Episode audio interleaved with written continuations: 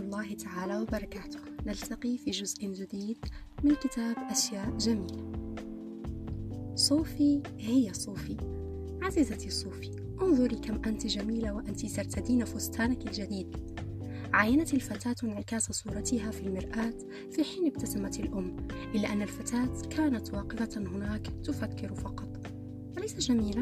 إنه يجعلك تبدين كأميرة أميرة الصغيرة بالزهري. التفتت الفتاة إلى أمها ثم نظرت إلى المر المرآة مجددا. حركت حاجبها قليلا ولكنها لم تتكلم.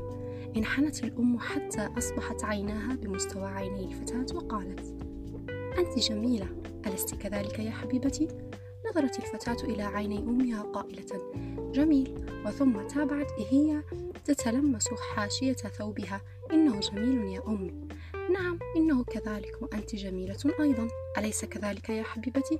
فكرت الفتاة بذلك للحظة ثم قالت كلا أنا صوفي. أجل أنت صوفي. قالت الأم وأومأت وأنت جميلة. أنت أميرة الجميلة. ولكن الفتاة هزت رأسها قائلة كلا يا أمي. أشارت إلى الفستان قائلة إنه جميل. ثم أشارت إلى نفسها قائلة أنا صوفي.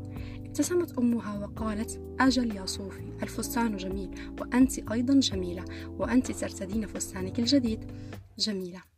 نظرت الفتاة إلى صورتها في المرآة مضيقة عيناها ودون أن ترمش. أنت يا حبيبتي جميلة لكن يا أمي أنا أنا صوفي. تنهدت الأم قائلة أعرف يا ابنتي الصغيرة أعرف أنك صوفي ولكنك أيضا جميلة ليس كذلك؟ صوفي جميلة.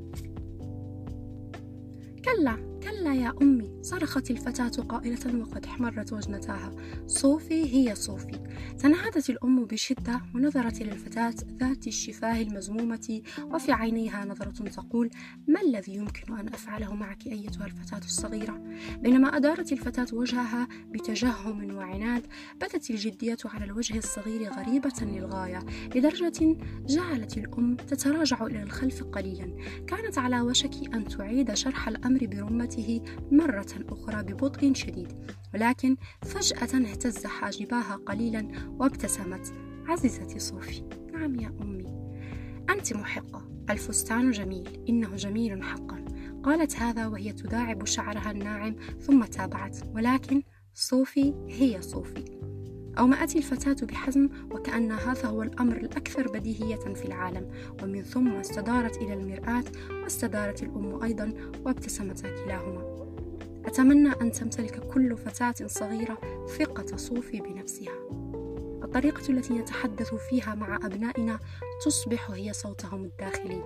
وراء كل طفل يثق بنفسه والد وثق به أولا. دمتم بخير.